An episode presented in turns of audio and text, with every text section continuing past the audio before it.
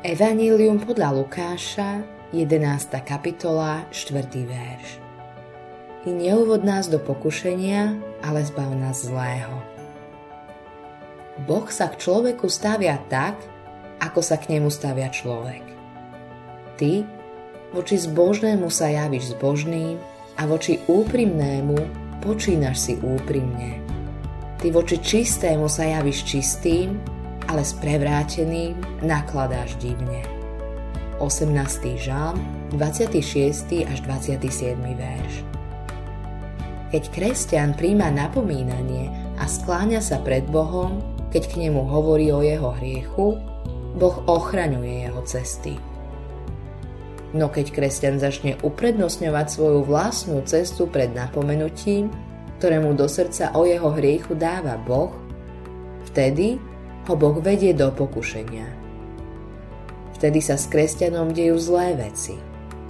Končí tam, kde končia bezbožníci.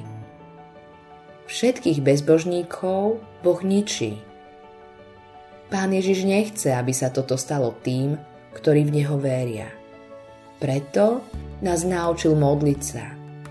I neuvod nás do pokušenia, ale zbav nás zlého. Táto modlitba je vypočutá v nebi. Pán ochraňuje všetkých, ktorí v Neho vkladajú svoju dôveru. Ale musíme byť aktívni aj my. Musíme byť opatrní a zďaleka obchádzať všetky možné pokušenia. Mnohým pokušeniam sa ale nevyhneme. Nedá sa im vyhnúť, pretože žijeme v zlom a voči Bohu nepriateľskom svete a pretože máme staré, Bohu nepriateľské telo. Sme pokúšaní zvonku aj zvnútra. Každý je pokúšaný tým, že ho vlastná žiadosť zachvacuje a zvádza. List Jakuba, 1. kapitola, 14. verš. Ale môžeme počítať s pánovou pomocou a záchranou pred všetkými pokušeniami, keď sa od nich dištancujeme ale ak do nich vchádzame z vlastnej vôle, s povýšenosťou a nechceme sa nechať vystríhať Božím duchom, sme na ceste k pádu. Preto sa modlíme k Bohu, aby nás chránil pred zlom a dal nám srdce obrátené k pánovi Ježišovi.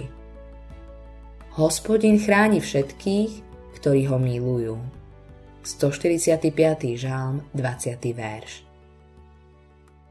Autorom tohto zamyslenia je Eivin Andersen.